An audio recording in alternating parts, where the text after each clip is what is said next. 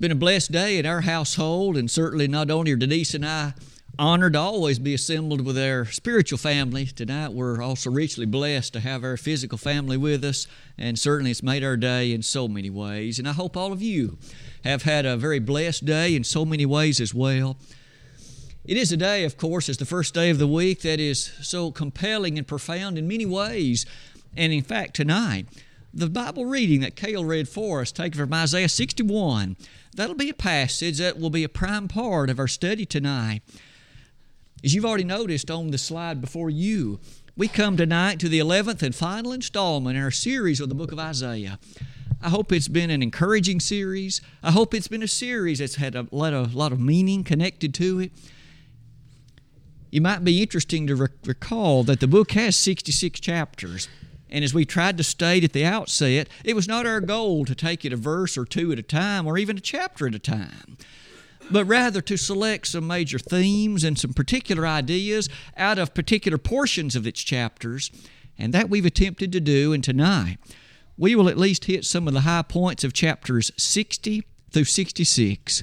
As we do that, I hope that you have your Bible available and handy, and as we look at some of these passages, perhaps you might wish to make notes or at least make references to some of the matters that we will at least consider in brevity in passing tonight.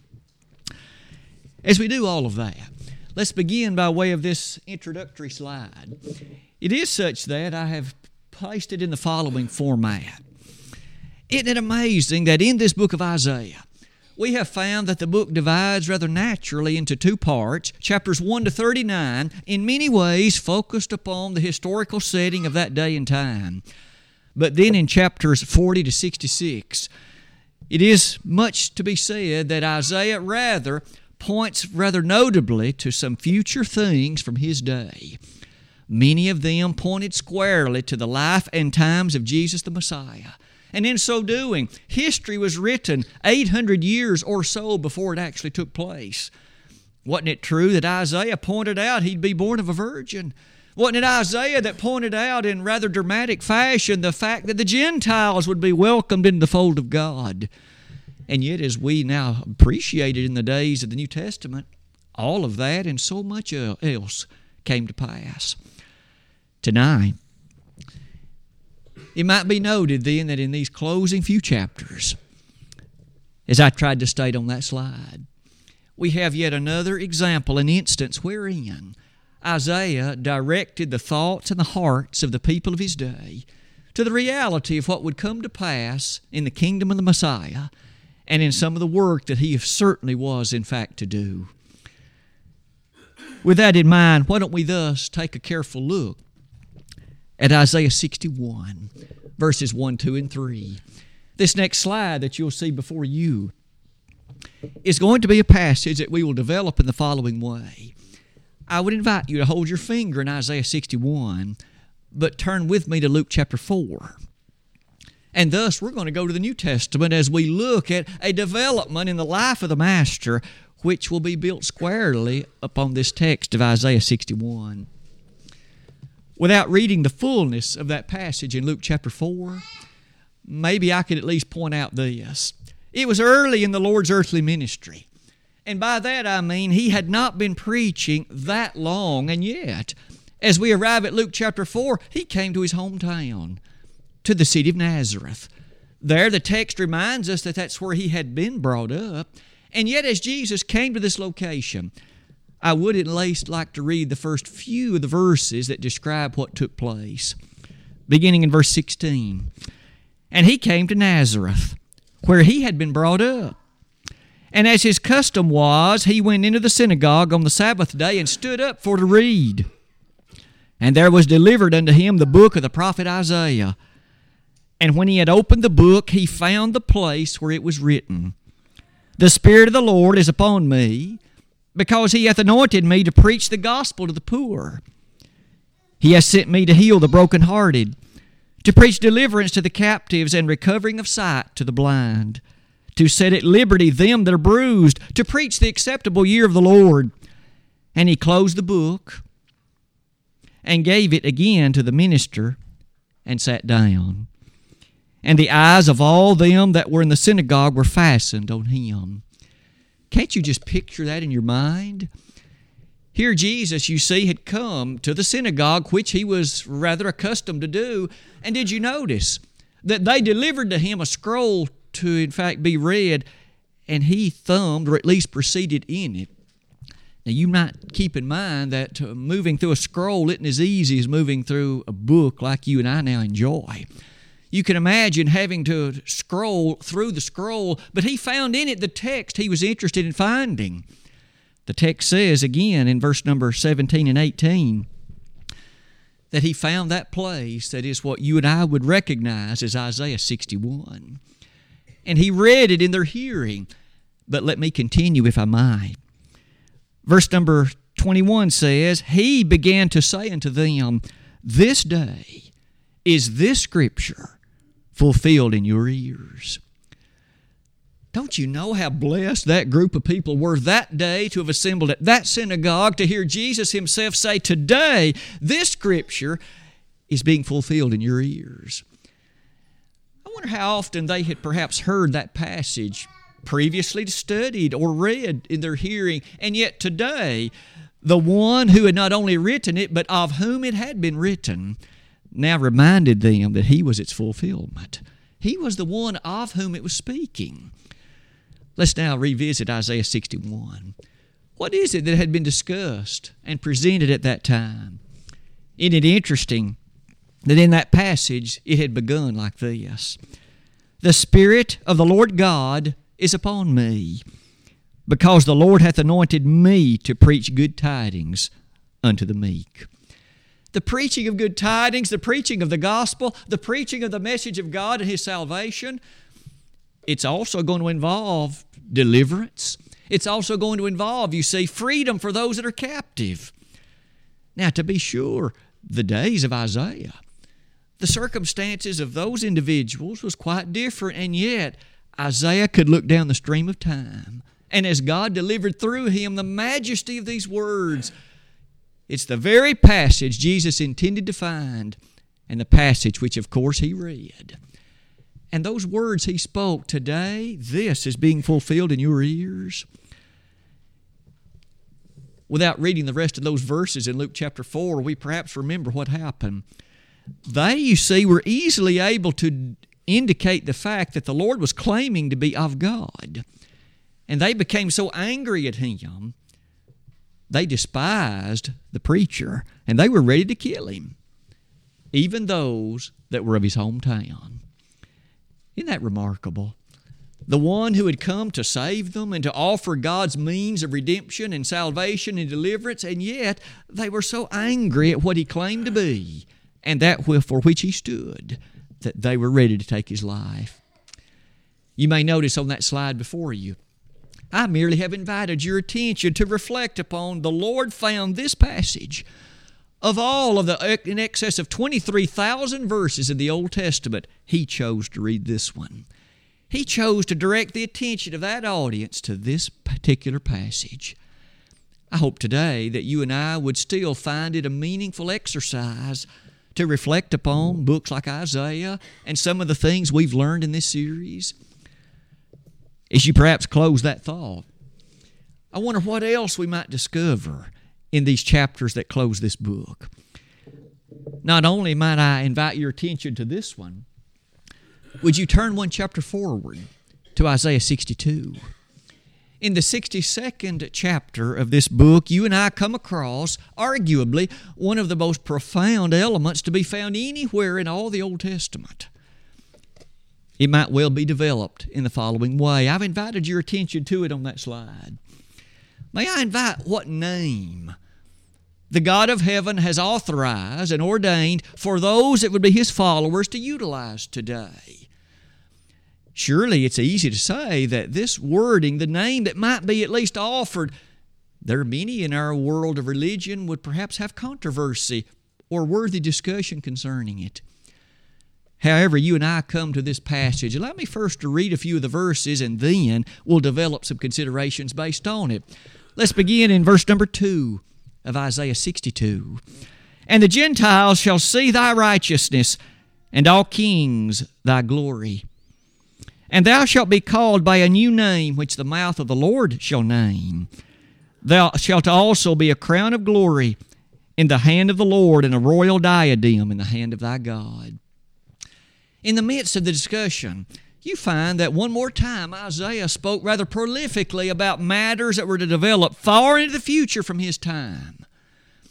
But in the midst of that discussion, he did make reference in verse number 2 that there was to be a new name called by God to be used by the people of God. And this name, you see, is said to be new. In other words, they weren't called by anything like this at the time of Isaiah, nor in fact for some time thereafter. I wonder what name the God of heaven had in mind, and what name might there be that you and I could appreciate for later fulfillment to this.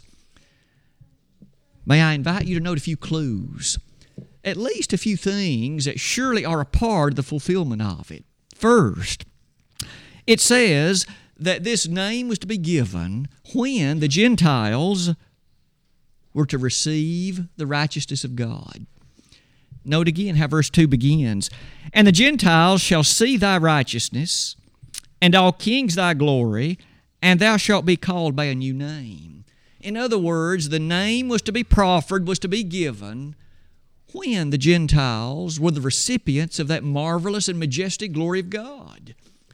But not only that, you will also notice in the verse that it says that God will give this name. At this point, could I already invite you to turn to the New Testament?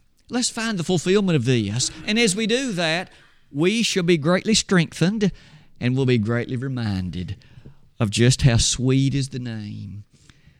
Let's turn to the book of Acts. As you and I turn to that book, of course, it is the New Testament book of history.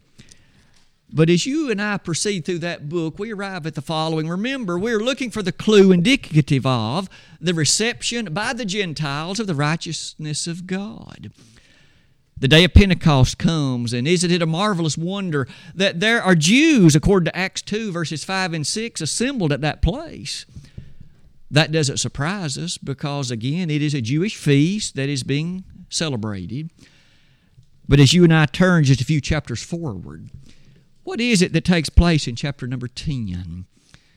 Isn't it true that there we will recall that there was a man, a Gentile named Cornelius, who is, of course, directed in so many ways in his great earnestness to learn about God and to do that which is in the bidding of God. But now that part alone doesn't present to us the name by itself. That comes in chapter 11. As you come to chapter 11, Peter himself, in reflecting upon the incidents that occurred in the previous chapter, Peter has these words to say. Note with me verse 18. When they heard these things, they held to their peace and glorified God, saying, Then hath God also to the Gentiles granted repentance unto life. And there we have it. The Gentiles, according to that passage, have now been allowed the opportunity and the blessed one at that for the opportunity of eternal life, the repentance that went with it, and the message, of course, of salvation directed their way. It seems as if we've reached the time when the Gentiles had received his righteousness. Eight verses later, verse 26. And when he had found him, he brought him unto Antioch, and it came to pass that a whole year they assembled themselves with the church and taught much people. And the disciples were called Christians first at Antioch. May I suggest to you, we have now found the name. Isaiah had prophesied of it well over 750 years earlier that a new name would be given, that God would choose it, that it would be given, of course, by the mouth of God, and that it would be the new name spoken of by Isaiah. Now you and I readily notice, sure enough, when the Gentiles had received the righteousness that God offered, that righteousness not only directed to Jews, but yea, to the Gentiles as well, then God gave this new name. One last thing, perhaps about that, would be this. Over the years, I have seen more than once, and perhaps you have as well, that there are those who will assert that the name Christian was given by enemies of the cross and it was given as an insult. It was given as a derogatory name to those who had the nerve to follow Christ. That's a blatant lie. You and I have already learned God was to give this name. Men didn't make it up. Men, you see, did not select or choose to insult followers of Christ this way. It was a name that stood for a great deal. In fact, look at the other ways that name is used in the New Testament. In Acts 26, verse 28, King Agrippa was able to say, Almost thou persuadest me to be a Christian. Here was arguably one of the most notable heathen rulers of the time, and yet he understood well that Paul was persuading him, urging him to not be something insulting, but to be a Christian.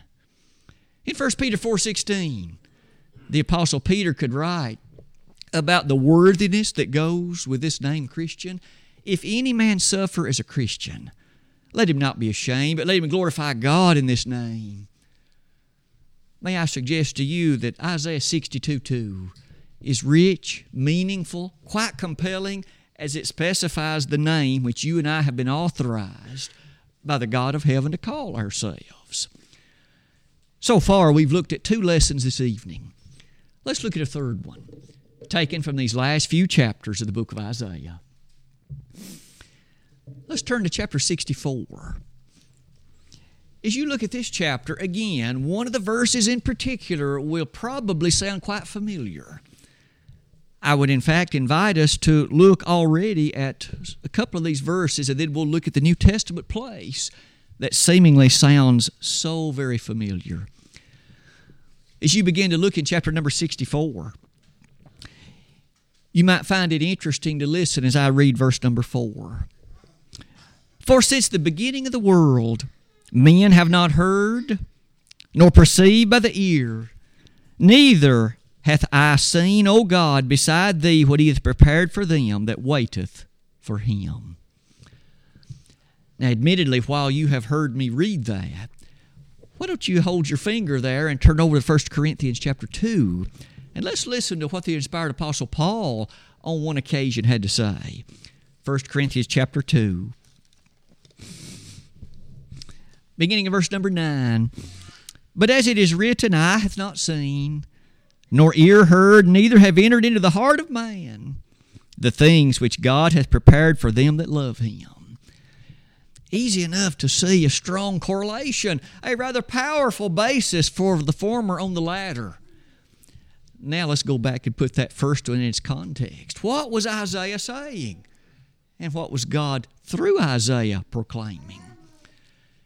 First of all, couldn't you and I make this observation? Those last chapters of Isaiah, inasmuch as they held out great hope for those people who were shortly to have difficulty in captivity, but the remnant was yet profoundly promised God will preserve this people, and they shall come out of captivity, and they will be planted again in the place where God would wish them to be. Now, as those kinds of thoughts rang in their hearts and held out the hope that they so lovingly desired, Paul was able to quote of that in the New Testament and help you and I note this. I hope you'll appreciate with me the power that Paul places behind it. Eye hath not seen, nor ear heard, neither have entered into the heart of man the things which God hath prepared for them that love him, but God hath revealed them unto us by His Spirit. Many are the times, I suppose, that that particular New Testament passage is used a bit incorrectly. You may have heard it at funerals in which Sometimes there are those who will assert, well, based on this passage, there's just no telling what God has laid up for us in heaven. Well, that may well be true, but that verse doesn't teach it. For notice the very next verse it says, But he has revealed them. This isn't talking about somehow hidden things that God has yet in store for his faithful children. What he says here is, Paul commented, this is what he's already revealed. These are the things in this book. That's what Paul's talking about, and that's what he's asserting, and that's what he's highlighting. And yet, isn't it amazing that there were things contained in Isaiah 64 that were merely an introduction to the marvelous things that you and I now would appreciate revealed fully in the Word of God. Isaiah, oh, as he often he spoke about things containing, containing Christ, he never fully understood all of it. We know that because of 1 Peter chapter 1. And yet, you and I today have the full, perfect, and complete Bible, both old and new, that reveals to us many things Isaiah never fully understood. But God has revealed it to us. Don't you feel honored? Shouldn't you and I feel incredibly special to live this side of the cross so that you and I have the fullness of this word which is absolutely complete? The blessings reserved for the faithful is what we've at least highlighted in the matters connected to Isaiah 64. Two chapters are left, but one lesson is all that I've chosen. Two times in chapters 65 and 66, you find a reference to a phrase that again takes center stage in the New Testament new heavens and a new earth. Maybe you and I have often wondered where did the New Testament writer make reference to this?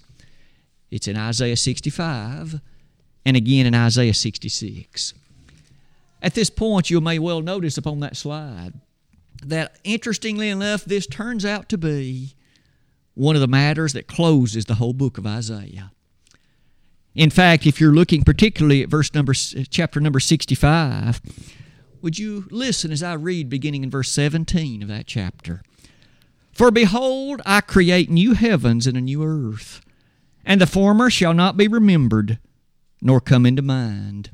But be ye glad and rejoice forever in that which I create, for behold, I create Jerusalem a rejoicing, and her people a joy. Perhaps that's enough of that chapter. Now turn over one chapter forward, chapter 66, verse number 22.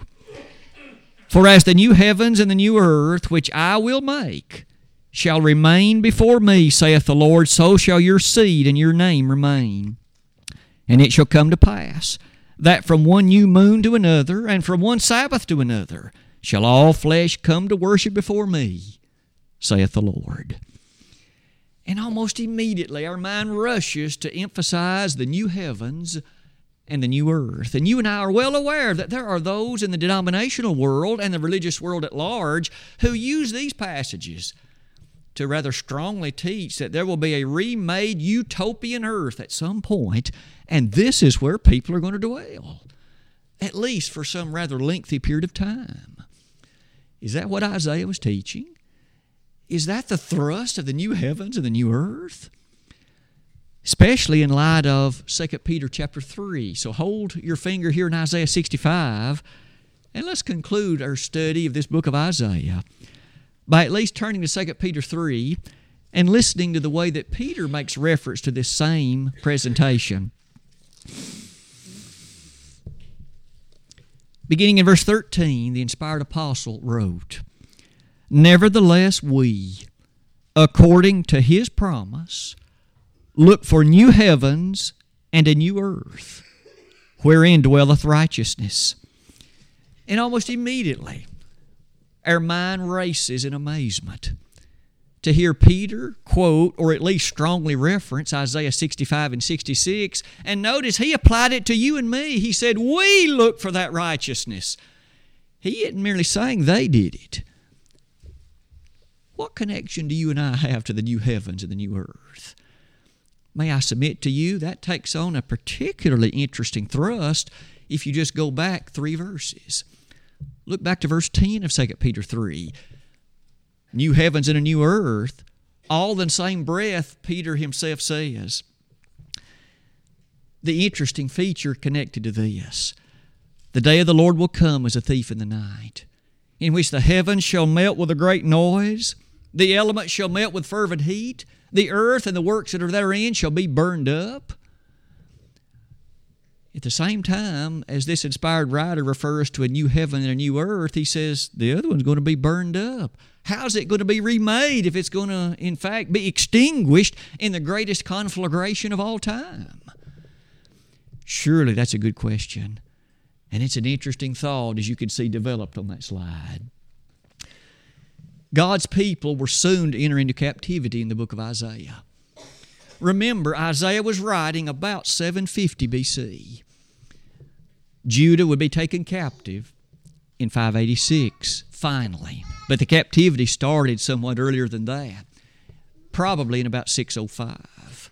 And so there was still time for them to repent, but they would not do it. There was time for them to turn their attention to God, but they in stubbornness refused. And thus God punished them just as He promised He would. And yet, all the while, He promised, There shall be a remnant to return, and I will make a new heavens and a new earth for them. Now, notice He wasn't claiming He was going to destroy planet Earth and make an entire new planet for them. It was God's wonderfully descriptive way of describing a remade environment. They're going to return to a place, and now they will honor me. They'll reestablish the worship at the tabernacle. They shall be such that it will be made all right because I will be their God and they will be my people. This phrase, new heavens and a new earth, was his wonderful way of reminding them things will be different once you come back from captivity. What meaning is there in that for you and me today? Because again, after all, Peter says this applies to us. May I say, it has nothing to do with a remade planet Earth. Just like it didn't have anything to do with a remade planet Earth for them. What it indicated to them was a new environment, a new place where righteousness was to dwell, and that's what it means for us. You and I do look for new heavens and a new earth, not this literal planet. All of us are looking to live at a far better place than this. This grand place, the Revelation will describe as the heavenly city that comes down, Revelation 21 1. This new place where the tree of life is, Revelation 22 14 this new place wherein Jesus said, There are mansions here, and I'll come back receive you unto myself in John 14 3. That's the place we look forward to. That's the new heavens and the new earth. Notice it's a description of an environment, not a literal earth. This earth will be burned up, even down to its elements. Nothing will be left. Because you see, we look for this other place.